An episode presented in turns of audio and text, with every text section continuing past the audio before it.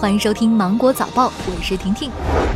交通运输部、发改委等7部门发布通知，要求各地交通运输部门要严格控制交通运输工具客座率，指导交通运输经营者统筹运力安排，合理优化运营班次，加强售票管理，为乘客隔位、分散就座以及在交通运输工具内设置途中留观区域创造条件。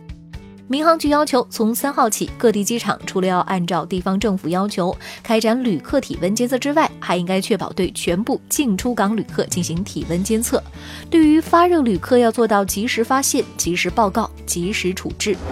中国人民银行、财政部、银保监会、证监会、外汇局日前联合发布通知，要求各金融机构在下一步工作中保持流动性合理充裕，加大货币信贷支持力度。中央国家机关住房资金管理中心提出，新型冠状病毒感染的肺炎列入大病提取住房公积金范围，患者可以提取本人住房公积金用于医疗支出。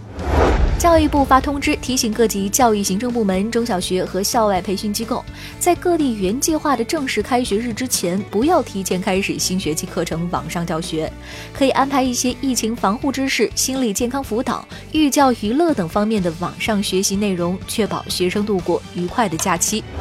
杭州实行封闭式管理。杭州市政府决定实施10项防控新型冠状病毒肺炎疫情措施，包括杭州市所有村庄、小区、单位实行封闭式管理，非涉及居民生活必需的公共场所一律关闭，倡导每户家庭每2天只派1名家庭成员外出采购生活物资等。国家卫健委专家组成员蒋荣猛表示，到目前为止，我们还没有发现有宠物感染冠状病毒再传给人的，也没有发现病人感染了冠状病毒之后让家中的猫和狗发病的。病毒有种属屏障的，不是随便可以跨越。在国家卫健委举行的新闻发布会上，北京回龙观医院党委书记杨辅德对民众如何缓解心理压力进行介绍。第1，要增加对于自身情绪反应的理解。第2，要增加对自身状态稳定性的认识，要使自己的睡眠、饮食和住宿相对稳定。第3，可以寻求专业的心理援助热线帮助。多平台2月底之前，全球酒店可以免费退订。近日，携程、飞猪、同城等多家旅游平台宣布升级退改保障措施，将全球酒店订单免费取消保障时间延长至2月29号。目前，携程已经退掉了数百万订单。2月29号之前，全球跟团游订单已经免费退完。